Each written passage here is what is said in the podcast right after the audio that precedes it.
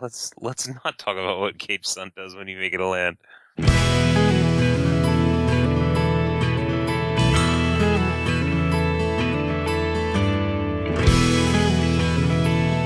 Hello and welcome to JudgeCast. This is episode number 133. My name is CJ Schrader, and with me, as always, my two GP co-hosts. First off, we have Jess Dunks This is Jess Dunks. I'll be just as staccato as CJ. and Brian Pri- uh, Man. Hello, this is Brian Prilliman. This is how we're doing the rest of the episode. No, it's not. This, Yes. this is not a sound audio problem.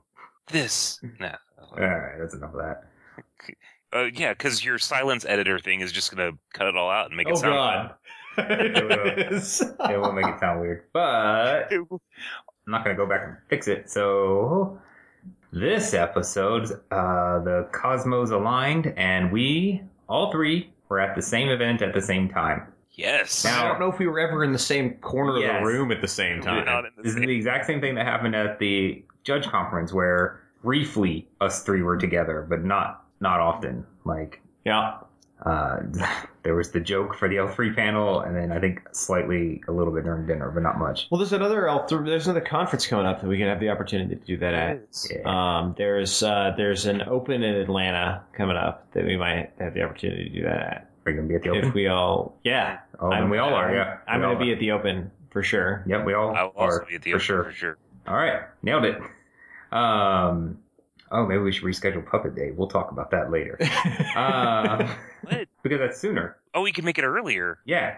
Anyway, let's talk about Yeah. the GP though. Oh, dude. Wait, hold on. We'll talk about puppets later. We don't need to open every episode talking about puppets. Wait, are we calling it Puppet Day now? Hello and welcome to Puppet Cast. all right. So, but we were all at the GP together, and I we thought basically what I attempted to do with that driving with Judge Cast episode, but let's do that for real with my actual hosts and without the sound of the road for an hour and a half. I mean, we could make it happen, dude. We'll just make some noise. Like drive, like Get off the road. drive to work sounded better, and it's on an iPhone microphone. I think that's the problem. Actually, I was using my hardcore microphone. There's a picture of it somewhere. So, so I think that's probably exactly the problem. Is Yeah. you're just picking up way too much. Yeah, I had the gain turned down all the way, but what are you gonna do? That's why I released it as a bonus episode, so everybody enjoy that. All right, so guys, you, so you both were there. You both did it for three days straight, which I don't do anymore because I'm somehow older than both of you. Yeah, I'm not. I'm not doing that again. Thank you. Finally, okay, good. Three days. It was. It was rel- like compared to what I did in like Indy. It was relatively easy Yeah, Oh. to do three days. I haven't done a Friday since the time I accidentally did three days.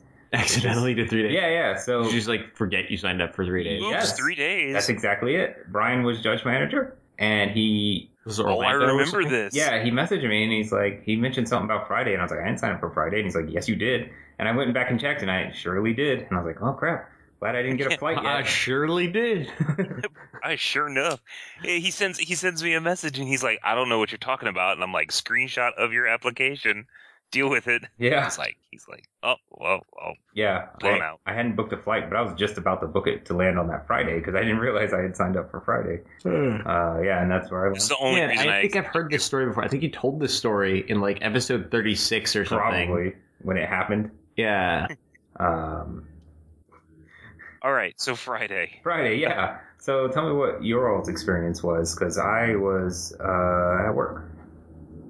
So Friday for me was probably easily the most boring day of the GP for me personally. All right. Um, we, we had some cool stuff happen. Like Ryan Hoffman's token was unveiled Yeah, and it's in beautiful. in dramatic fashion.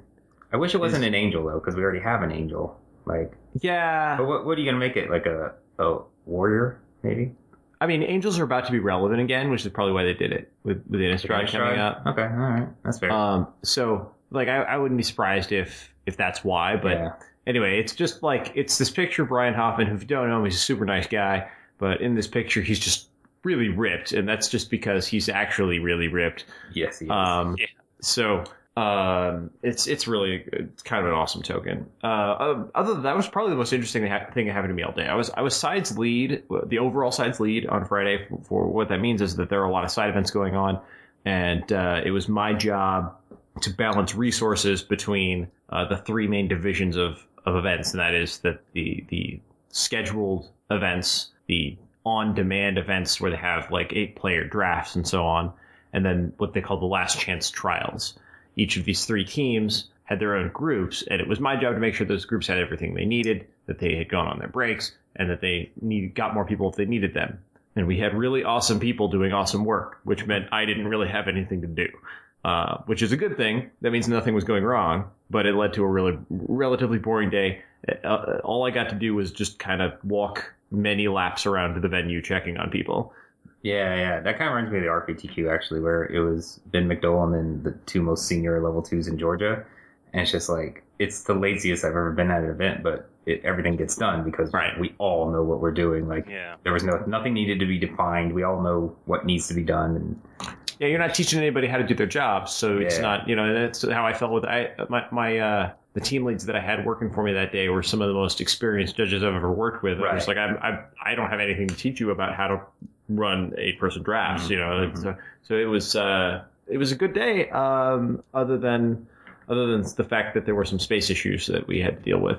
Uh, how about you, Brian? What were you doing on Friday? Uh, so on Friday, I was the uh, the the PM grinders lead. Uh, oh, sorry, last chance trial. Yeah, last chance trial. They don't call them grinders anymore. well, they said they called it grinders on the schedule, man. Did they? Yeah. Oops. uh, so for for those of you that don't know what a, a grinder is, or sorry, a last chance trial is, it's it's kind of uh, unique in the sense that it is a 32 person tournament. Uh, it is single elimination. Ooh, do you want to talk briefly about how that works? Uh, yeah. So what it means is, uh, when you lose, uh, you're when you lose your match, you're out, and so it basically they are timed. So 50 minutes. At the end of 50 minutes, um, uh, if you are if you have won your if you have won a game or if you're up a game, so uh, you're in game two and you won the first game, you win. If you are tied, so you both won one game and you're in game three, then it's who's got the highest life total. Uh, to And- interject there real quick, you still take five additional turns when Yes, time is called. In Yes. any of these cases, you don't not take the turns because someone's up a game. Uh, so you still have, and then you at the end of those five turns, it's who has the highest life total. And then if you are tied for games and tied in life total, uh, the game continues with a new state-based action that basically says, really, and the next time someone uh, someone gain, uh, gains life or loses life, uh, person with the highest life total wins. So it's basically waiting. It's called it's sudden death. Basically, we're waiting for a life total change, and no poison tokens don't matter. Poison, Um, poison counters don't matter, and fetches just kill you. yeah, fetches are fetches are awful. Um, Jwar Isle Refuge just got a whole lot more playable. So good. Right. so so uh so it was it was fun uh we were we fired i think when i came on my shift started at 11:30 so the doors opened at 9 i believe and grinder 5 or sorry trial number 5 had just fired which is very fast. Uh and then it kind of you know kind of tailed off a little bit but uh so what we what you do is you just have you have you have a judge assigned to each grinder and star city does something that's really kind of cool um this is this is something really neat uh they actually print the first two rounds of the trial at the same time and you say well how can you print the first two rounds um Wait, how can you print the first two rounds? right Ah, well, I mean, really, you can't. No, it's it's because it's a last chance trial. Okay, or since it's um since it's single elimination, what they do is round one you're paired up against an opponent, so each table has two players. For round two, there's actually on the on the pairings there's four players. Two of them just aren't going to show up. interesting. Right. And so they actually print the whole bracket out on on, on paper and you just you have the bracket and you match the you, you match the players up and then after they've played two rounds of of they've played two rounds then you're down to 8 players 32 goes to 16 goes to 8 and then we move those players to a top eight area where we had several top eights going on Hmm. um, simultaneously, and we just had one judge overseeing uh, three or four or maybe even five of these trials going on simultaneously in their respective uh, rounds three, four, and five. So that way you don't have eight players just holding on to 32 players worth of seating because you're just waiting on the event to end. Or or two players holding Sure, down. yes. Right. That so makes we sense. were cool. Yeah. So we were able to fit like six uh, six trials worth of worth of uh, top eights in one trial's worth of table space. That's cool. So yeah, just one thing I want to stress, something Brian mentioned, um, is that this is the basically the only event ever where you're going to have a timed single elimination, unless somebody times their top eight, which we don't generally recommend. So this is the only types of events where you're going to see that sudden death rule, because I, I I hear about it a lot, even at the Swiss events over the weekend, but it's only in the timed single elimination, and it's because you can't have draws. Draws would make no sense. Right. Single elimination. Yep. So that was that was uh, that was Friday. It was uh, a lot of fun. Uh, you still because they are competitive events. You still do have penalties. You still do have deck checks. Uh, all of that good stuff. Uh, we were kind of over uh, a little bit further away from the stage, so I didn't get to I didn't get to see Jess a whole lot. He was probably over there paying attention more to uh, to his uh, to his uh, Swiss events. Right. Uh, I was uh, definitely paying more attention to the Swiss events and the, the on-demand events because between you and Eric Levine, the uh, the on-demand or sorry, the trials were going pretty smoothly most of the time. I think the only time I stepped over there at all was uh, when you became busy with something and somebody needed to go over there and be the person people talked to if they had an issue. Um, and that was about it. Like I just I didn't I had more to do with the other events. So. Uh, but really, like I said, it was kind of a boring day. I just did a bunch of laps around and checking on people and just, hey, what do you need? How you, what can I help you with? Um, so you you you had way more fun than I did on Friday. Yeah, that's what the word is. Fun. I have paperwork. oh, that's that is unfortunate. Um, So, So- CJ, you you didn't do Friday. I was at work. Um, so you didn't you didn't get the uh, the the joy of any of that, but um, you you uh, you worked on Saturday though, right? Yeah. So what what did you do on Saturday? So Saturday and Sunday, I was on side events. So what that generically means is I am just assigned to the pool of people who will handle all of the side events. Um, so side events are generally split into two branches, and there's ODEs, so the on-demand events, and then there's the Swiss events. So the on-demand events are all the the you know let's gather up eight people, let's have a draft, or let's do a win a box. But now they're for tickets. I don't know. Do they still call them win a boxes? Uh, they did have winner boxes, but they weren't the same. They weren't the same price structure as a winner box Hmm. traditionally is because of the tickets. So, and the Swiss events, all of these particular Swiss events, I don't know if this is true of every GP because I'm not by any means a, a side events expert, but the Swiss events for this GP were all um, four rounds, and then your prize is just based on your your how well you did. So if you go four and zero, you get this amount of tickets. You go three zero one, you get this amount of tickets, and so on and so forth. That is the best way to do it, in my opinion. Yeah, It no, is. that's a great way to do it. It- now, now, why is that such a great way to do it? Uh, it's a great way to do it because it scales very well with the number of players that you have. So no matter how many players you have, you're still giving out the same average prizes per player. And in addition to that, you don't have to raise the number of rounds. If you have 150 or 200 players sign up for an event, you still only run four rounds. It takes up the same amount of time for all of the players and the staff. You know when that event is going to end. Yes, ideally. in a perfect world. So yeah, so I started the day. So my shift on on Saturday started at eight a.m. So that was cool, and uh, I started the day kind of just walking in circles, and I mean literally just walking in circles because there was nothing to do Well, right at eight a.m. How big was the circle? Was it It was a very small circle. It was around right around uh, Eric. Um, I've forgotten his name, um, but I just kept walking around him. You were working in literal circles around a human. Yes, I had nothing else to do. I don't like just standing around. uh, I don't mind sitting around, but since I was standing, I just started walking in circles. Eric Eric Aliff? Yes. Yeah, I think that's right. Yeah, I think that's it. Um, You must have been very confused by this. I'm just imagining if Eric starts to walk somewhere else and CJ just changes the path, just orbits around him. just orbits around. no, him. that didn't happen, unfortunately. Uh, Oh. but so at 9 p.m. was the very first Swiss event. So obviously, a lot of on-demand events aren't running, aren't firing at 8 a.m. I don't know if any did at all. Um, but at 9 p.m. was the very first event of the day, and it was a modern event, if I remember correctly. Yeah. Is that right, Jess? Yeah. Yeah, and I remember thinking like, this isn't going to fire. No, it- Nobody's going to get up at no, 9 a.m. Yep. Um, do you remember the final count on that Uh, one? we had a lot. It was over 100. It was close to 150 players. Yeah. I heard 130, 135. Yeah. So that was pretty amazing. I actually I wasn't involved with that event, but I was blown away to see that many people show up. Um, some stats for the weekend we should we can talk about real quick is uh, uh, Jared Silva sent this out that the GP had around 2,000 players in it, if that's correct. Um. Yeah. Uh, two, like 2030 something. I think 2032. Yeah, and then the sides had something like 2,300 unique players in it, uh, which is pretty amazing that more people played sides total than played in the GP total, the main event total.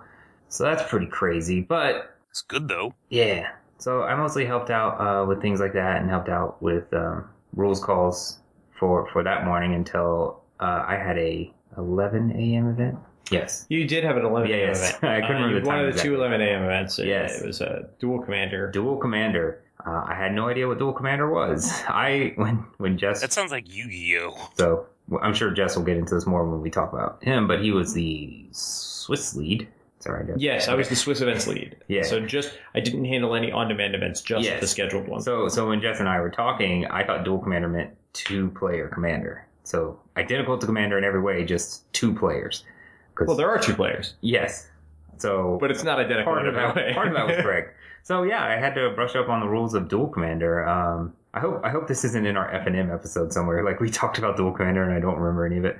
But um, Somebody's gonna write in and be like, "The episode maybe we never got to it. episode Uh, 93. Uh, So yeah, so so Jess showed me a rules page for Duel Commander. It's Duel Commander slash rules dot com slash rules. And so the rules are pretty basic. They follow all the rules as commander, except for you start at 30 life. Obviously, it's played one on one.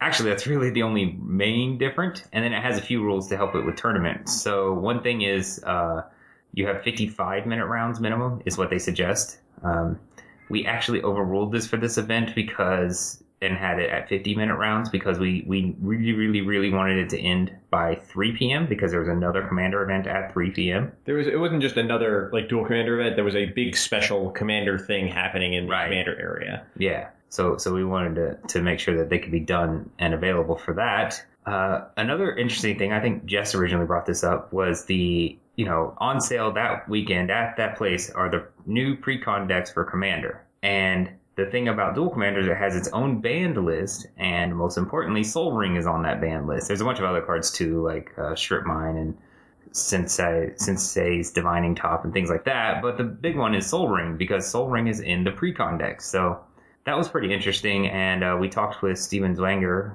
uh, of Star City Games and came to the conclusion that, you know what, if they're playing the pre-con deck in its original form, completely unchanged, that's okay. Uh, we'll let them play that. So it's the same kind of thing that we did with Stoneforge. That was yeah, Stoneforge. it was the same kind of logic there, right? Right, because Uh, we didn't want somebody going up to the, the, the vendor booth, buying the pre pre-constructed commander deck to play in this event, and then finding out they couldn't play this deck in this event because of an obscure banned card they didn't even know was in the deck.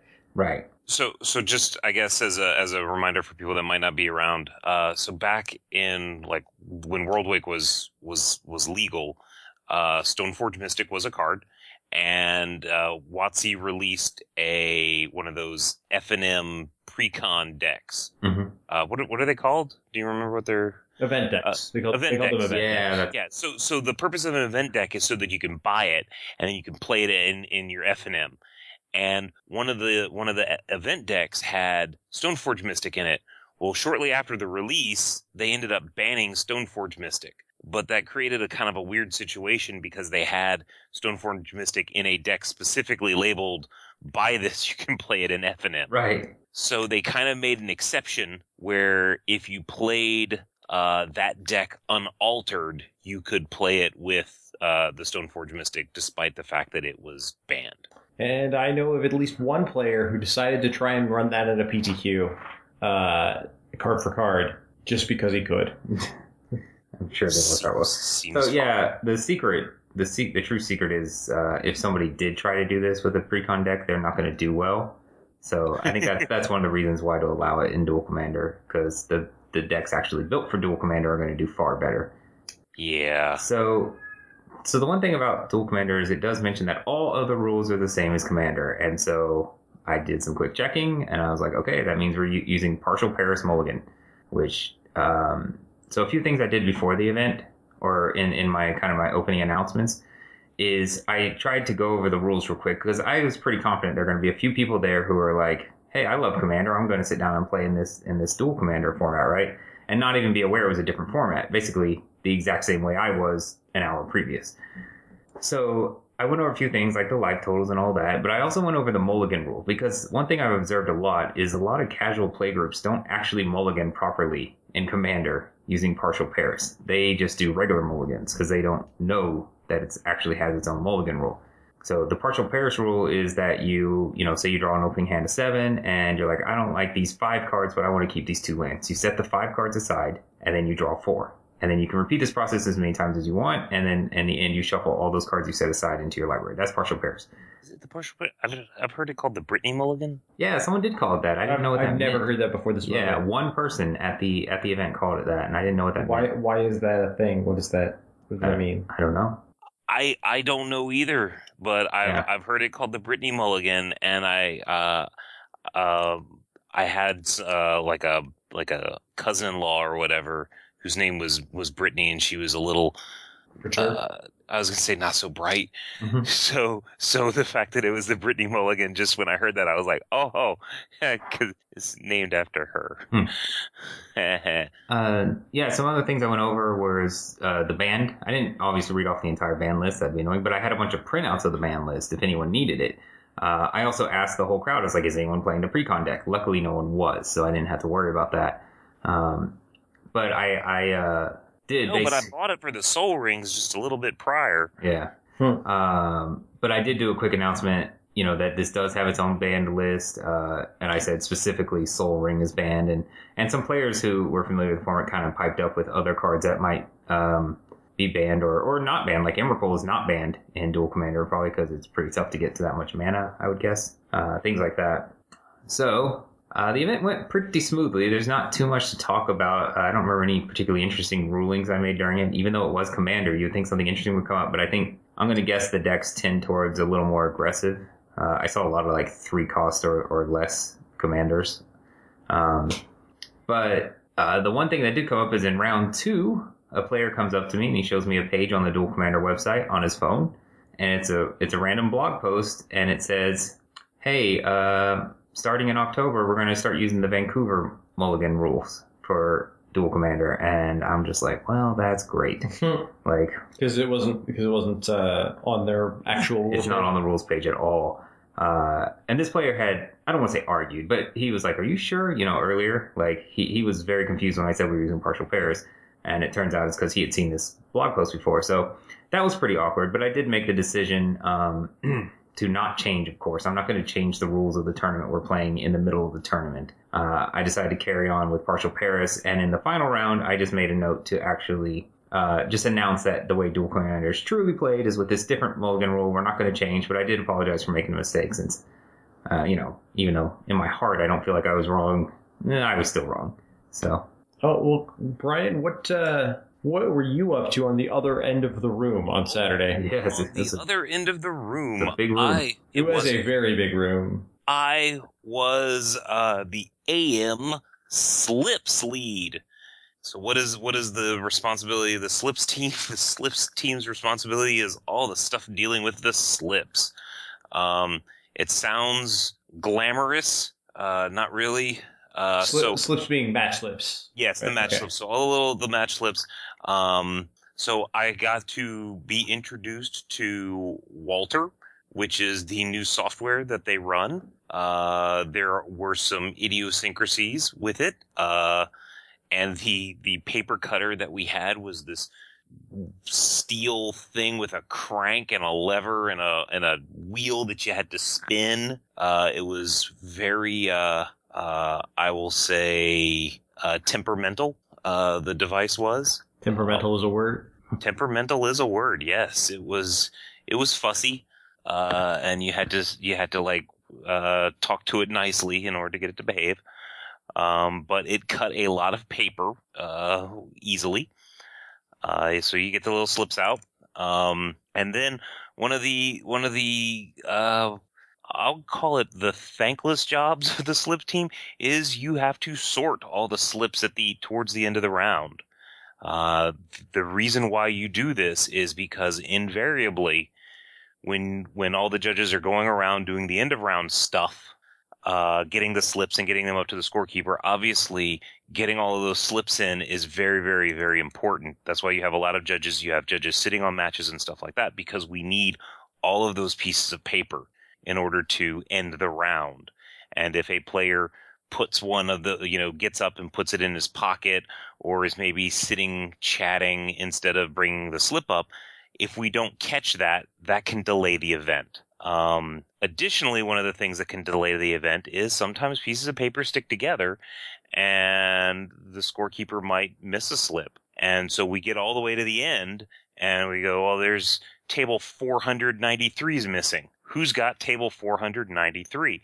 And so we need to be able to search through, in this particular case, 1,000 slips of paper to find that one missing number to determine whether or not we have it or we need to call the players up. And sometimes it, you know, calling the players up takes time. So there are a lot of bodies dedicated towards, uh, you know, five minutes starting, you know, sometimes even 10 minutes before the end of the round, sorting those little slips of paper so that when we need to find something, you know, if we do need to find something, we have it immediately. Uh, so, So, so you mean like if, for example, something might get misentered, or if a player hasn't brought it up, you can go, "Do we have slip from the slip from table seven twenty? And you can go, "Oh, it's sorted. That would be right here," and find where it should be. Yes. So not not only is it useful when you're ending, you know, say round four, but at the beginning of round five, when players come up and say, "Hey, I was improperly dropped," or "Hey, uh, my match points are wrong," you know, and then it says, "Okay, well, you played at table 692 last time. I need slip 92," and boom, you've got it, so that you can resolve those issues and you can get those players playing, and the impact to your turnaround time, or you don't have to give those players as big of an extension because you had that time. So the slips team is one of our responsibilities at the end of the round is making sure that we can turn the round faster and that at the beginning of the round that we have the information we need so that the impact is lessened. Uh, so it's it's it's a pretty important task, but it seems pretty uh, um, you know it can be mindless. Uh, and then between those activities of getting the slips out and then getting back at the end and sorting the slips, obviously you're you're on the floor uh, making rulings and stuff like that. So, and then sealed is a fun format. Uh, the deck swap, uh, it's going to probably be a while before players are used to it.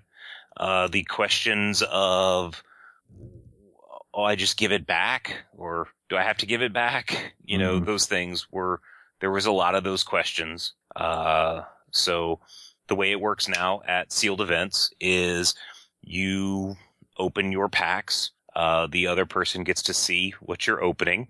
Then they open their packs and you see what they're doing. And then you tradesies, uh, uh, your, your piles and they register your pool and you register theirs. And then when you're done, you give it back.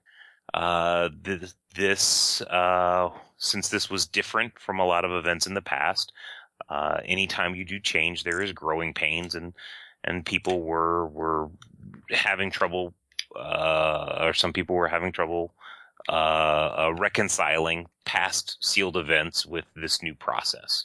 So, Yeah, I, I expect that that's going to be something people would just get used to as they see it as time wears on. Mm-hmm. Um, yeah. eh, that and the fact that the packs need to be marked at the competitive events. Now this Um, this was something really cool that Star City did, and I've seen other uh, other TOs do this at other sealed events as well. But what we handed out was actually a sealed deck box, and in that deck box was a deck list and the six packs, and the deck box itself had a little hologram sticker on it too. Hmm. So uh, it was, and they were all in these nice little boxes. So at the beginning of the event, all the judges got just got into a line, grabbed a grabbed a box, and that box was good for a row, and they were assigned a row. And yeah, so we just went out there and passed the boxes out, and uh, that that right there, uh, it's really nice. It's really nice from the player's perspective. It's really nice from the judge's perspective. Uh, the TOs have to put in a lot of work to prepare that in advance. So, uh, but it's it's definitely definitely worth it. Mm-hmm. I wish that was a standard. Also, nice. Indeed. Um, yeah, it's it's uh, it's really nice when things are sorted ahead of time, and and that's true not just for main event stuff, but really for anything when stuff is sorted ahead of time, when, when things have been thought through. It makes our job as judges a whole lot easier. Um, and if you're doing this on a local level, you can actually help a TO do that by telling that a lot of times an organizer might be willing to help you out, but they don't know what you need. So letting them know ahead of time, this is what needs to be organized before this PPTQ starts, uh, is actually really helpful to kind of bring that back down from a GP level to how does this apply to uh, everyday events. Um, maybe not every day, but, but regular events, I should say. Mhm. Um, Yeah. but speaking of regular events and regular REL, Yeah, I should Um, mentioned that all Swiss events are at regular REL. all, all of the side events were at regular rules of Yeah, enforcement sorry. level at a, at, at a, at a Grand Prix. Um, whether it was the Swiss events or the, the the only ones that are not anymore at a Grand Prix are the trials that happened on Friday and the Super Sunday Series that happens on Sunday, which is a massive competitive event that, for people to play in if they didn't make day two, because there's a cut from day one to day two at the Grand Prix. Uh, so for the Swiss events um, that were happening on Saturday, uh, as CJ mentioned earlier, I was the lead, and uh, basically that means my job was to um, I, I had a team of judges, and I would assign head judges to each of the um, each of the Swiss events, and if they needed any any uh, help with things or weren't sure of things, they could come talk to me. Um, it's a little weird structurally to have a head judge and also a lead above that head judge. Um, in that, if necessary, I can step in and act as the head judge for that event. It's kind of like a, a head judge and then another layer of head judge. um, but uh, but really, my job wasn't to head judge the tournaments. My job was to make sure that each tournament had everything it needed, and all the head judges were were getting The trains run on time. the trains run on time. Basically, is my job, and uh, it's it's you know it's very middle management. Like I think I only took a couple of judge calls that I just happened to be out on the floor, and someone called the judge, and I was closest, so I took it. But uh, my first my primary responsibility was actually away from the players most of the time, uh, and it left me um, it left me in a situation where uh, I didn't get to interact with the players as much as I might normally like to, but I still had a really good time organizing all of that. Uh, we had some delays with some events that, that got a little awkward. Uh, if for any players that were there, they know that. But um, but overall, I would say that the, the things ran relatively smoothly. Um, given uh, given the size of the events that we were handed, as CJ mentioned, we had a hundred and something pl- player event right off the bat. So um, so things went pretty well, uh, all things considered during that day. Um, from from my perspective. Yeah, so one of the things uh, I did after my issue, my uh, event was over, was the 1 p.m. sealed. I helped out with that, and That event was huge. it was huge. I, I wasn't there at the beginning because my event started at 11 and Right. around 3:30. But um, yeah, the 1 p.m. sealed was huge, but it had the unfortunate instance of, of DCR losing the first round after they did it, and uh, what that meant was the my understanding is the scorekeeper had to recreate the event using only the match slips from scratch while everyone waited. And unfortunately, so the head judge was Matt Carr, and um, at that time when this happened, he was on break, so Sarah Ellis was filling in, and poor Sarah had to. There were a lot of players that were getting upset with her. Yeah, they were getting upset. I mean, I don't think they were being like mean or anything. I talked to her, but still, you know, they they want to know what's up and they want to know why this can happen, and, and it's really unfortunate. Um, because we don't we don't want the event to go an hour longer either, right? Like that's nothing we want. All, all everything we do is is meant to be as efficient as possible. No, we were laughing in the back. Yeah, we were like, right? "Oh, No, we're not having a good time either. Um, so yeah, that was really unfortunate, but um, I think Sarah did a good job. I only spoke with her briefly, but I, I was I was put on this event after my event, and uh, I spoke to Matt for a while too. And I think Matt did it did the best job he could because you know as time wore on, some of these people wanted to play in other events, and he did everything he could just to make sure that that we could take care of them as best as best as we could. And in the end, what happened was uh, like a lot of these players wanted to play in a 6 p.m. modern, and by all reasonable expectations, they should have been able to. But um, uh, what ended up happening is SCG created a 7 p.m. modern as well, so that these players and players in the other event that uh, had the exact same thing happen, where a round was lost, uh, could actually still get to play in the modern that they they wanted to. Uh, uh, additionally, they uh, they added an extra half hour to registration for the on-demand events. Yes. Um, now, this was a change that was made in a hurry, um, and, and from a customer service perspective, I firmly believe that that's the right choice.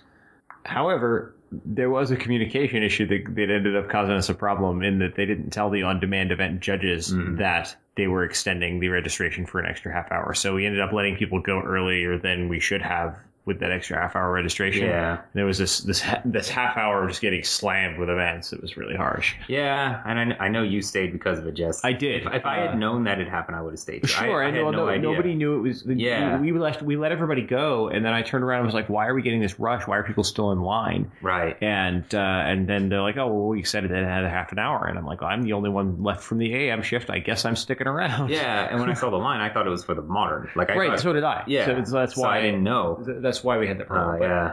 Um, but other than, but as far as the, the decision to make those events and extend that, I, I I'm very glad they did that. Um, Yeah, that, yeah. One thing they- they had this infinite challenge badge that Mhm. was um, you could play in all of the challenge events. That's a lot of the Swiss events all weekend uh, for free if you purchase the badge. Uh, so you can play as many of them as you want. Now this was great, except for that 1 p.m. sealed event that you mentioned. Because Mhm. by the time you got involved with it, there were what 150, uh, probably about 120 players in it. Yeah, yeah. And, and when we started, there were over 200 Mm-hmm. and we we had we had like 80 something 90 something drops Yep. uh, from that event between deck construction and, and round one Yep. uh, because people just like oh i've got this free event i'm going to get in and get my six packs and leave Right. and that on its own just processing that many drops caused a delay to the beginning of round one Yeah. So how did how did they handle the drops during that day? So what they did know? uh, i i do know what they did they actually said uh, matt carr knew that there were going to be a lot of drops Mhm. uh, correctly and uh, he sat everybody down. Uh, as he was passing out product, he said, "If you would like to take your product and drop from this event, I need you to stand up and line up right here." And they made they just had an extra set of pairings for the drops, and they just checked people's names off on the pairings Ooh, with a highlighter as those people came up in line. Like, "What's your name?" Okay, this person's dropped, and then so got up to the scorekeeper to drop during deck construction. Mhm. Um, so because of that, the delay was significantly lower than it could have Mhm. been. So that was a really good call on his part. Uh, so does anyone else have anything else you want to talk about from Saturday? I don't think I do. Yeah. Brian? Brian, I think you're muted. I am muted, but that's okay. I was just stuttering and stammering out the word no. cool. Um, yeah, so I do because none of us had talked about rulings at all, and I think that's because like I didn't really take I any. didn't take like even in like I said in the Duel Commander I didn't take many. The one I took the most was if you counter an awoken spell, do they still get the land? And the answer no is no, Uh, of I, course. I had a couple ones, a couple of interesting rulings on Sunday. We want to jump there and talk about that. yeah. Um, I was uh, the logistics team lead for the main event, Okay. which is the first time I touched the main event all weekend. Right. uh, Friday and Saturday I worked on side events, so I was in the I was the logistics team lead for the main event, and logistics on a main event of a of a limited Grand Prix on day two has a few different responsibilities. Uh, the the main responsibility they have is setting out the draft product because unlike the first day where they get these sealed packs that they open up, the draft product has already been opened and prepared uh, into individual sets that are given out. And these sets are just loose cards that have been bound by pieces of paper Mhm. and they've been stamped with a special stamp that tells you that this card came out of this pack. Each pack has a different stamp. So, so we can know for certain that no cards have been added to these drafts. And the idea behind that being that it's, it's, it's significantly easier to, uh, to, uh, add cards in a draft than it would be in a sealed because in sealed, the other person sees you open them and then registers them right away. And in a draft, you are the only person that sees the pack you open. So we have these stamp, stamp products to, to mitigate that. Now, the logistics team's job is to set up table numbers, set up pod numbers, get all of that product out, make sure it's guarded so that nobody steals any of it, and then when the players are sitting, um, to then make sure everything is set up for them to play as well with again with the table numbers and anything else that they need. Um, then we don't have a whole lot to do until the second draft happens just before round 4 Mhm. Uh, but I did get some interesting rulings. Um, we we had uh, some some very good plays where people were countering planar uh, planar cleansing. I think it is by uh, destroying the land when it was awoken. Yeah, we, we talked about that. Uh, we about did. that. We did. The, we talked about that on our release notes episode, if I remember correctly. And uh, a few other things where people were awakening the same land twice to give it more counters and push through more damage. That's cool. Um, you know, because a lot of people think, oh, it's just a three three. I don't want to make it a three three yet, but that's not how that works. Right. It, it just adds more counters. Right. Um, and so I, I did get to see some good magic played, which is one of my favorite things about working day two, is you get to see really good magic played. What were you guys doing on day two? Uh, well, I was back on back on sides. I was the ODE lead, which was kind of cool in this fact that I have actually never worked ODEs at all. so being being made the lead and coming in uh, uh, was interesting. Uh, so uh, made sure that we were aware of the system. So for for ODEs, there's kind of an uh, the system that we had was kind of neat uh, and not unlike a lot of other systems uh, at various GPs. So we had a printer. Brackets would come off the printer. Um, what was well? Let's start with player registration. So the players would register, and then they would immediately the line would empty into a waiting area uh, with chairs and stuff like that for the players to sit in. Yeah, I like and then when the that. bracket, yeah, because uh, nothing is worse than when the players go wandering off uh, for for your eight uh, for your eight person event. Um, so, and what Star City was also doing was they were some uh, ODEs uh, would fire a little bit slower, like uh, uh, modern Mhm. uh, or uh, legacy or even vintage. There was like one vintage uh, ODE event that fired. Hmm. That was kind of neat. Was Uh, was would it give- ODE or was that a challenge? Yeah, I knew there was a challenge. There was a 10 person vintage challenge that fired on, uh, uh, that launched on uh, Saturday. Was there one on Sunday? yeah, there was there was a uh, there was a uh, like a winner box. Wow. Yeah. That's crazy. Um, So um, I'm going to bring so- out thousands and thousands of dollars worth of cards to win this box worth 110. sure. Hey man, that was 300 prize wall tickets. 100 if you got second place. Uh, so what, uh, so what would happen is it would empty out into this area. Then when it was filled up, we would get a, a bracket of eight players. It would come out and, and Star City has a sheet where if it's a, if it's a draft, it's got the players, the bracket, where to seat them at the table. It's real nice. Um, so you get the, um, uh, you get that. And then there's someone working what's called the board. And in this particular event, the board was really just a uh, laminated map of the room and, uh, or at least the area that we had assigned to it. And you would say, okay, well, this is draft uh, 38. So in blue, because that was the, the color that we used for drafts, you would pick a table that was unavailable or that, was currently available, and you'd write 38 down. Uh, you'd hand the the uh, the bracket to a judge. Another judge would hand him the product that he needed for the draft, and then he would, you know, announce draft 38, and he'd gather up the eight players and he'd take them to that assigned table. Basically, Uh, the, the board is a really elaborate form of battleship. like, It is. Yeah, it's like, where's this draft going? B 38 A7. seven. And then you Right. hope it misses and there's nobody already sitting there. yeah that that does actually um so so running the board occasionally like the judge will come back and it's like you sent me to l3 and there's already something there at l3 and then you gotta look and you're like ah uh they they sat they sat the the people that should be at l at m3 they sat them at l3 all right so that means m3's empty so take them back to m3 so take them and you'd correct the board so you'd go off and you get those players going and then that judge comes back to hopefully grab the next sheet of paper that comes off the printer Uh, and so those judges are are sometimes called runners uh, because what they're doing is is just they're just fire and return, fire and return, fire and return.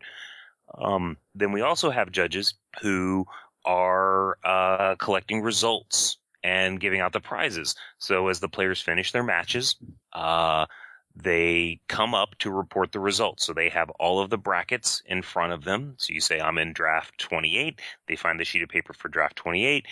You go, okay, this person won, and you may or may not tell them who their next round opponent is.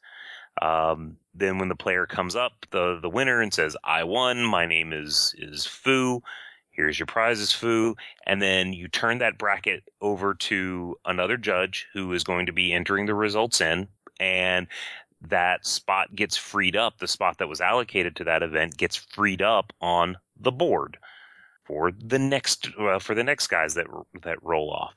And on Sunday, there was a point in time that we were very close to running out of space. Uh, I think we ended up firing at when I left, we were almost at 140 drafts. Um, that is a, for those of you that don't know, that is a lot for most Grand Prix. yeah, for, for a single day. Yeah, so that's where that's where we were. That was pretty cool. Um, so problems problems that you you end up uh, uh, you end up dealing with are let's see here. Uh, some of the, some of the fun ones are we go out to a table and there's already people playing there. Uh, you can't find uh, you're you're missing a player, so you have to grab a player. You know, you're missing a player for draft 15. So you have to go find a player from draft 16 to put in his place, but draft 16 is already the bracket's already gone and fired off. Uh, so you got to reach into 17. Um, players will sometimes not come up and report and play the wrong opponent. Um, the the weirdest thing I heard was there's a mustard spill in on like G4 and the table's unplayable. Um, which is kind of random. it's kind of random. Um, but all in all, it was it was a it was a, a, good day. It had a lot of good people, a lot of high energy, uh, running around. Uh, you know, Ryan Hoffman did an amazing job uh, uh as a as a as a runner. So it was it was great. I learned a lot. Uh, being my first time, one thing is paying attention to line management was was uh, an area for improvement for me for next time. Uh, like with ODEs, your your one of your responsibilities is throughput. Okay, just get them going, get them playing, get them playing. Uh, realistically, uh, take their money as quickly as possible hmm. And get them get them playing so that they can finish, and you can take more of their money later. That's a that's a very cynical way of looking at it, but I like oh, to think of it as oh, have the players have the, the maximize their fun. Waiting is not fun, and we Waiting need to make sure that they are not that they, we are not doing things that are not having fun, and we need to maximize the amount of time they're doing things that are fun. I'm just looking at it from I used to play Roller Coaster Tycoon, right? Right. right, right, right. But yeah. but it's important to that the reason that we do this is the reason they, they do spend money is because they're having fun. So yes. so if you if you if you are maximizing throughput at the expense of fun, uh, then you end up with the opposite problem where no one comes back, uh, which is also bad. Yes. So uh, a lot of players, uh, even as lead, uh, I fired a few drafts. One player, uh, when we're getting ready, getting ready to fire, he's he's asking me like, he's like, "Hey, you play uh you play Smash Brothers?" I was like, I, play a little bit. He's like, who's your favorite character? And I'm like, oh, uh, Samus. And he's like, there was another judge here who said his favorite character, his favorite uh, character was Falco. and I was just like, and I was like, really? He's like, you need to fire that guy. and I was like, I know exactly who you're talking about. Who was it? Yeah, now I need to know. How did you know who it was? It's there's only one person. Okay, what what care what game is Falco from? Star Fox. Yeah. Right. Raven Fox. Raven, Raven Fox. Fox. Raven Fox. Raven Fox. Yes, it's full circle. All right. Why wouldn't you like Star Fox then? Anyway, so I was on sides on Sunday too. So I, I actually requested sides for this event because I have not done them in like five years. Uh, partially because I don't get to as many GPs as these other guys. So, you know, it's not, you know, I don't have as many opportunities, but I hadn't done them since I was level one. So I wanted to see what it's all about. And, um, so my shift on Sunday was 1 to close, 1 p.m. to close. Uh, and I made the mistake of walking in at 12:30 because I naturally got put straight to work. um, by Brian, I believe. and I needed bodies at that time. Yeah, clearly. And so I helped fire a uh, team draft. So what was interesting about that is I had never done a team draft before, ever. And so I asked for a quick rundown of the procedure. Um, I knew it was 3v3, and I suspected you would alternate how they sit because you don't want to draft, you don't want to pass to your team, or like two people on your team would just get nuts decks. Um, so I got all that down, but then I didn't, I didn't really understand how the play would work. Uh, so I asked, and uh, you you still pair them in in like the X shape because you're not going to play who you're sitting, who you're drafting to. So the two middle people will play play each other, and then the outer people are like an X, and that was good. Uh, but when I got my printout, I was like, so I don't need like brackets or anything. They're like, no, you don't need brackets because it's a team draft. And I was like, oh, okay, okay. So I took that to mean they play three matches. Like each one of those people play that match, and then when you're done, whoever has two match wins wins the the event, so to speak. Uh, yeah, I, that's not what that means. That's not what that means. And of course, the players were on top of it, right? Good. Like, like, yeah, I said, I said, okay, so that's how you're going to do it. And they're like, no, you play five match, you play till somebody wins five matches. And I was like, ah, that's, I was asking about that, but that's not what I was told. But so one thing to say here is, you know, obviously I messed up, but players are really willing to be forgiving if you say just, hey, hold on, let me go find out. And I did. And obviously I was wrong. Uh, you are definitely playing to five match wins. So basically they're going to play round robin at the most. Like everyone will play everyone at the most. So that's that's why they have no bracket. There's no need. Is my math wrong there, Jess? Hmm. Oh, okay, okay.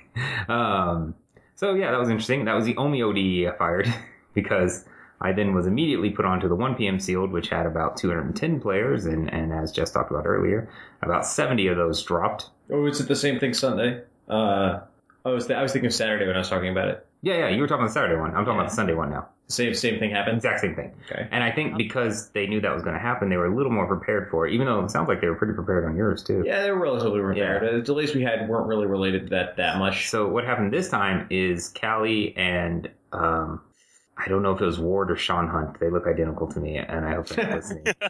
I actually can't tell which is which. Uh, one of they all came out and they had all the product on a big cart, and they just said, "If you intend to drop, line up in front of this cart." And so they had everyone line up, and anyone who wanted to drop, uh, they just kind of marked down their name at that point. Maybe they marked it off pairings. I'm not 100% sure how they handled it. And then um, everyone else stayed in their seat, and then we we handed out deck boxes to those people. And what was kind of nice about this is, I guess the main event had leftover um, pre-registered pools.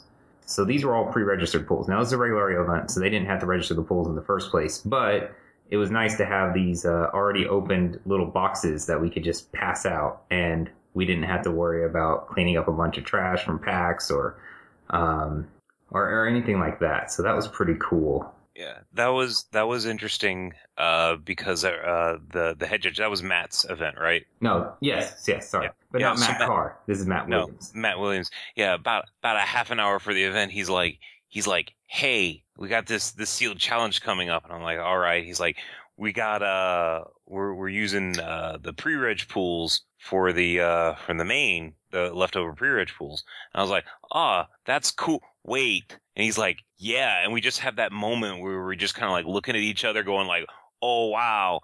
And, uh, uh, there was another judge who was like, wait, why? Why is that bad? That sounds awesome. I was like, yeah, well, what about all the people that just want to drop with their six packs? And he's like, so? Like, well, now they got six opened packs. Yeah, so they did mitigate that. In the line, yeah. they had either, you could take six packs or you could take the pre-reg pool. If you take the pre-reg pool, you get a deck box.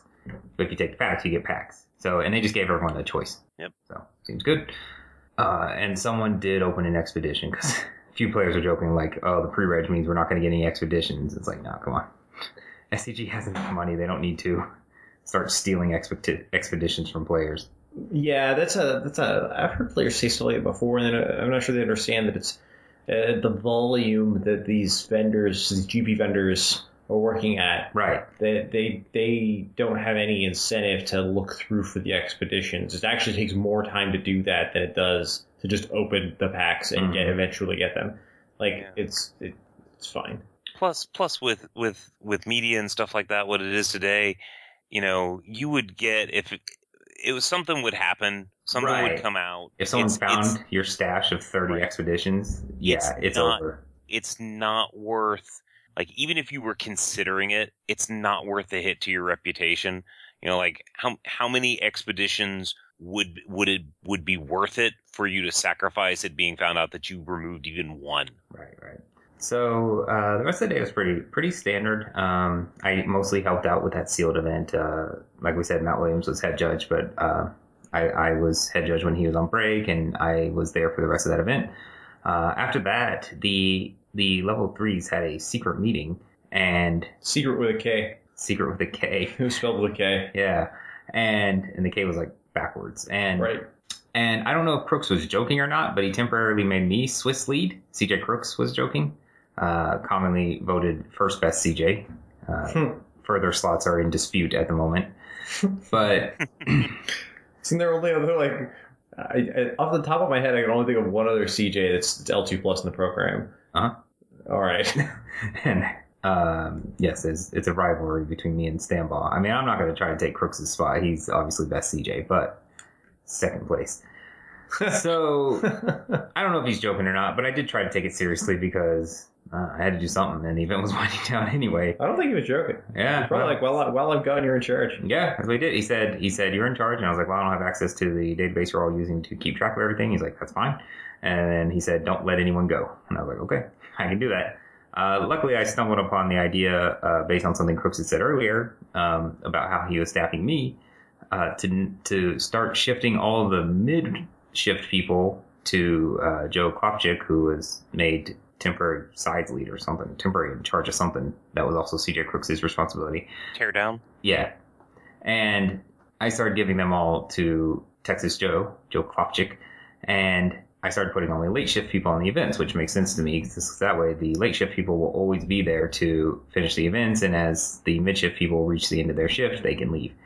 Um, but I started circling around four of the five events because I didn't know one of them existed, so my bad on that one, but it seemed to be fine without me. Uh, and just slowly taking away judges is basically what I did and gave them all to teardown. And then once all the Swiss events were done or CJ Crooks was back, uh, I also helped with teardown, which is very labor intensive. Like it was hard work. Uh, those, so SCG has these like street signs and they have table numbers on them. Those signs, not even talking about the poles or the base, the sign that has the number on it is actually really heavy in a pile. Like, you, you wouldn't believe it because they look like Oh, they're just carved. No, I, I've moved a few of those Now, sizes. yeah. Now we know how Ryan Hoffman got ripped. I know. yeah. And then not to mention the poles I had to carry around and the bases to those poles is heavy and I had to walk around the venue twice looking for a Johnny banner that I learned was missing at the previous GP also, so that's what happened to that one. Who who told you? Was it Alder that told you that? No, it wasn't Aldifer, it was someone else, but yeah. Um, things like that, collecting hedrons, aligning the hedron network as we might joke, because they have those random Zendikar hedrons. Yeah, uh, I've heard that over. same joke like four, three or four GPs. in. Yeah. Those, those have to go back into the kit. I don't Yeah. know where they go. I don't know what happened to those, but if you say they're in the kit. Well, I don't know if they're in the kit, but they collect them all up. Yeah, yeah. We definitely collect them and put them in a big pile, and that was the PM last I saw. PM uh, PM sides lead is probably one of the most thankless jobs in the sense of uh, at the end of the day when it comes down to tear it when it comes to tear down like the judges just want to leave. Hmm and you've got depending on how they do the event you've got this weird period of time where events have started winding down but you can't yet start breakdown of the big stuff that you need a lot of bodies for. Hmm so there's this this lull where you can't let them go but you know might have a few too many judges to to keep them all busy Mm-hmm. and they start getting antsy Yeah, I they want to leave and you got to keep them because you're going to need them in a half an hour to an hour Yeah, and so you're like trying to find busy work. yeah, You're, you're trying to try, trying to find like stuff that needs to be done that somebody needs to do at some point, and just throw people at it. hmm yeah. Taking down GP is a lot of work, and we don't even do all of it, right? The SCG Right. guys stay after everything's Right. done, and, and they finish it up. But we do as much as we can, and uh, it's, it's so much work. And you're already really tired, right? Well, I am. I don't know about everyone, but uh, yeah, it's hard work, and I was sore the next day, but so so i guess here here's something to i guess to keep in mind we haven't talked a lot hardly any about any rulings that we had because when you're in a lead position, which most of us were at, as at various points of the day, your job is really managing the people Mhm. as a, as opposed to to taking rulings out on the floor. Yeah, I mean, I took three. Can I go to the bathroom rulings? Yeah, I nailed them. did you? Yeah, Did you I send them to the wrong one, or I said yes, okay? and then I good stood job. there. I, I took some questions about. Let's see. Uh, I had a question about Undergrowth Champion. Uh, Undergrowth Champion. The prevents damage. Yeah, it has counters on it, and as long as it has plus one plus one counters, you prevent all damage that will be dealt to it and remove a plus one plus one counter. And uh, somebody asked if it's uh, blocked by multiple creatures, do you remove just one counter or a number of counters equal to the number of creatures? Yeah, That's a fair question. And that's, that's a good question. Yeah. But the answer is that damage, combat damage is processed as one event, so you only remove one counter unless you have some, some double strike or first strike going on that, that makes it happen more than once. I I had uh I had one one call. I go out on the uh on the ODE events. I got called over from a commander pod by by an L two judge. I won't say his name. Maybe I will, but no, no. Uh, and the and the question is, uh, they're playing commander, and he has a Kormus Bell out, uh, which is a card from Unlimited that makes all your swamps uh one one creatures uh that can still tap for mana. Um, and an Orberg Orberg Orb. Now I'm doing a CJ Urborg. I'm doing a CJ here. Yeah, Urborg. it's like the board, but er. Urborg. Uh, he's got an Urborg out, and then someone plays sudden spoiling. Resistance is fertile. Yes. I should and the mention question that- is, Someone had assigned a porculus, a portcullis. Yes, somebody Yes. did have a sign a, Sorry. a, a portcullis. I shouldn't have interrupted your story, but that, you just No, it's reminded me fine. of it. it's fine. Um, yeah. Well, ju- jumping on that, uh, met a lot of fans of the show. Yeah. Um, Well, wait, you have to finish what the answer was. The, well, so I go over there. I go over there. I see the judge with his hand up, calling judge, and I just stop because it's regular. You can be like, you know, well, you can't answer your own question. Right. And so, so the question is, if you have a Kormus Bell out, turning all of your swamps into one-one creatures, and you have a Urborg Tomb of Yawgmoth out, making all of your land, sw- everybody's land swamps, and someone plays a sudden spoiling, uh, which is um, all creatures become zero-two creatures and lose all abilities, and it has split second. Mm. Uh, the first question is, can your Kormus Bell swamp things uh, tap for mana? Split second doesn't prevent mana abilities from being activated. So Split second does not. Well, you can float the mana before split second resolve or before sudden spoiling resolves. yep. Sure, that's a, not a problem because it hasn't resolved yet. But the question is, after it resolves, can your lands tap? Uh, Mhm. Can your lands tap for mana? Uh, they cannot. They cannot. yeah. uh, because when they become a swamp uh, in the type layer, they're gaining the ability. I mean, it, it's not even it's not even a timestamp question. Uh, they're gaining the ability to tap for uh, no um, They're getting the ability to tap for black when Urborg changes their type to a swamp. Mhm. yeah. Um, And then which- later in layer six, they that ability is removed. Yep. So I'll talk about one ruling, and I wasn't even involved in it, but a friend of mine was playing, and I'm going to need Jess to help me out with the cards, but I think it was modern. So Jess has a card that says uh, put a creature from your hand onto the battlefield, but it's not sneak attack. Uh, in modern, I'm pretty sure it's modern. Could have been legacy. it's, Dramatic dramatic entrance. I mean, dramatic entrance will do that, but nobody plays that card. It's red. It's All right. red. It's not sneak attack. Yeah, it wasn't sneak attack. So the other card was um, containment priest. So Sure. Okay. through the breach, through the breach. Oh, right, right, right. Yeah. Um, sure. Okay. So it says Got put a creature card from your hand into play. That creature has haste. Sacrifice that creature at end of turn. And then, uh, so his opponent casts through the breach. And so in response, he casts Containment Priest, which says if a nontoken creature would enter the battlefield and it wasn't cast, exile it instead. Um, the question is, does the opponent have to put a creature out? So through the breach doesn't say you may put a creature card from your hand into play. That's a really good question. Yeah, I thought it was a great question. Um, excellent question. What did you tell them? well, they had already handled it on their own before then. I didn't take the ruling, but Oh, okay. um, but I can tell you the answer is that you do not have to put a put a card out.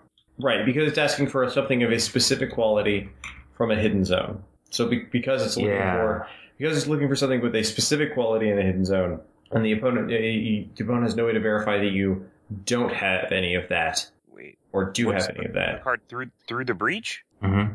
Uh, So you- you put a card for a creature card from your hand onto the battle. oh, Yeah. it's, the Oracle text actually says you may put a creature card from your oh, hand. it does. Oh, look at that. and that. that is why. Ah, That's the confusion. That would be wrong. Okay, I was gonna say because like, all right. Well, that, my explanation means nothing. yeah, Um, because I was gonna say like that's for searching hidden zones, but maybe it also applied to your hand. I see. They fixed it. When you look at the Oracle text, it just makes everything so easy. Yep. So, um, all right. um, So here's the thing. A little twist to it is is my friend. Um, the opponent was convinced that you actually did have to put a creature out, and so the opponent exiled an Emrakul, and so did my friend do anything wrong there? As long as he didn't tell him that he had to exile yeah, creature. he knew that that the opponent did not. Of course, he didn't speak up, but uh, he knew that they did not have to. But it is you may. Yeah, but huh? I don't. I don't think he did anything wrong because he his anything wrong. opponent his opponent did not commit a rules infraction. Correct. His opponent did something legal and Yeah. exiled an Yeah. Emrakul. So So no, the important thing is here: why hasn't anybody gotten through the breach altar to look like the Kool Aid Man busting through a wall? That's the important. that is important. And I wow. need. I need oh, So- yeah. oh yeah. Yeah, so I thought that was an interesting question until I read the Oracle text, which I had not done before this moment. So Splice onto Alright. Kool-Aid. just write that Splice down. on a Kool cut that Splice on out. a Kool Aid needs to be a mechanic. Splice on a Kool-Aid. Uh, maybe an Innistrad. So Yeah. yeah, because in the trailer they show that angel feather and it turns to red and everyone assumes it's blood, but I bet it's Kool-Aid. Kool Aid. Yeah, splice on the Kool-Aid. Splice on a Kool Aid's coming. All right, y'all have anything? Heard it here first. y'all have anything else you want to talk about from the GP? Uh, it was.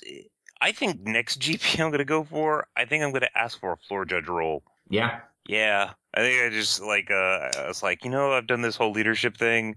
I think I just want to be a guy on the floor. yeah, Just a I see that frequently at at, uh, at opens. yeah. So I don't. I don't. Oh yeah, when uh at uh at the Atlanta Open last month, I was a floor judge. I loved it. Yeah, it's great because you're like, I don't have any responsibilities. Like all I have to do is not get judge calls wrong.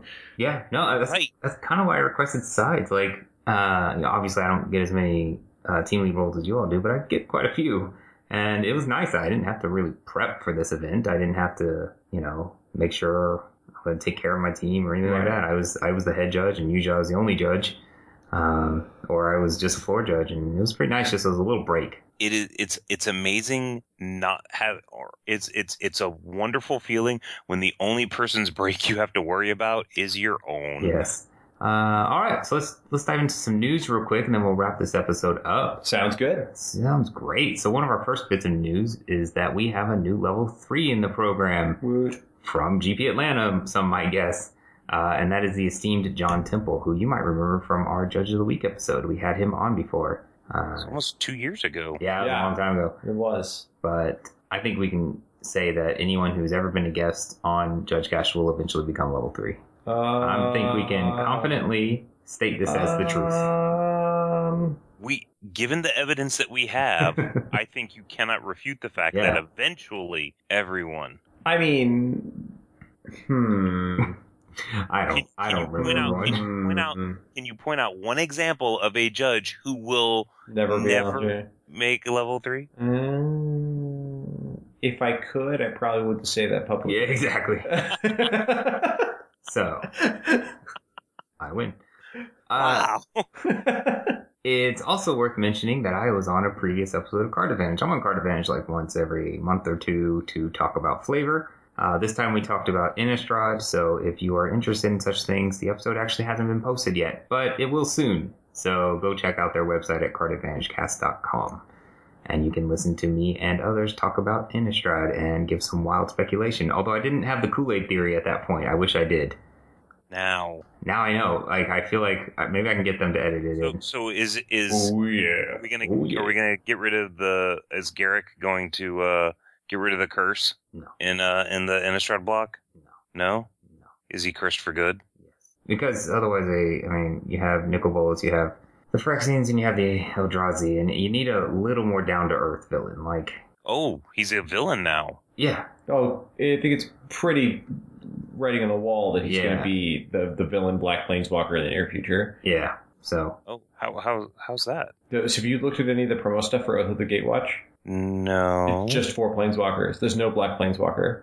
Oh, yeah, okay. Well, that yeah. So there, there there's going to be well, they're going back to Innistrad, so that's going to have a black component. But come on, man, you gotta get you gotta get Garruk back to green. No, you don't. No, because we have a green planeswalker. Look how obviously Nissa and completely Nissa has filled that role up to the point of even completely, um, After Air 15, Garruk just dropped out of the picture. yeah. Well, because he's he's he's all sick and stuff. He's going to get better. they completely changed Nissa's backstory so that she could be that good green planeswalker. Like they're obviously Like, no, you Garruk need isn't the coming back. you need the beast. You need the guy that summons the beasts and stuff. That's just not popular. Like they didn't learn their lesson in Onslaught. Beast is not a creature type people care about. Look, but three threes Except is a creature type. Three threes is a creature type people care about for free. Free three threes people like. That's a creature type, Yeah. Yeah. sort of. All right. We cared about that when it was what, elephants. Eh. Anyway, Tibalt's going to be the big villain of Innistrad. Calling it right now. Oh, probably. Kibbles and the Kool Aid Man. He's also the best dressed villain. He is the best dressed villain. All right. Well, that's it. I think that's everything. So if you out there want to contact us, you can email us at judgecast at gmail.com or like us on Facebook at facebook.com slash judgecast or follow us on Twitter at twitter.com slash judgecast. Is there anyone out there who, like, I say that and they're like, oh, I can? Really? Maybe. I mean, I found out about the, the Wizards tournament locator from the comp rules. Like somebody finds out about everything. That's true. Somewhere. That's true. All right. Well, thank you all for being on. I hope everyone enjoyed this episode. My name's Cedar Trader. I keep it fair. I'm Jess Dunks. I keep it fun. And I'm Brian Perlin. I keep it best dressed.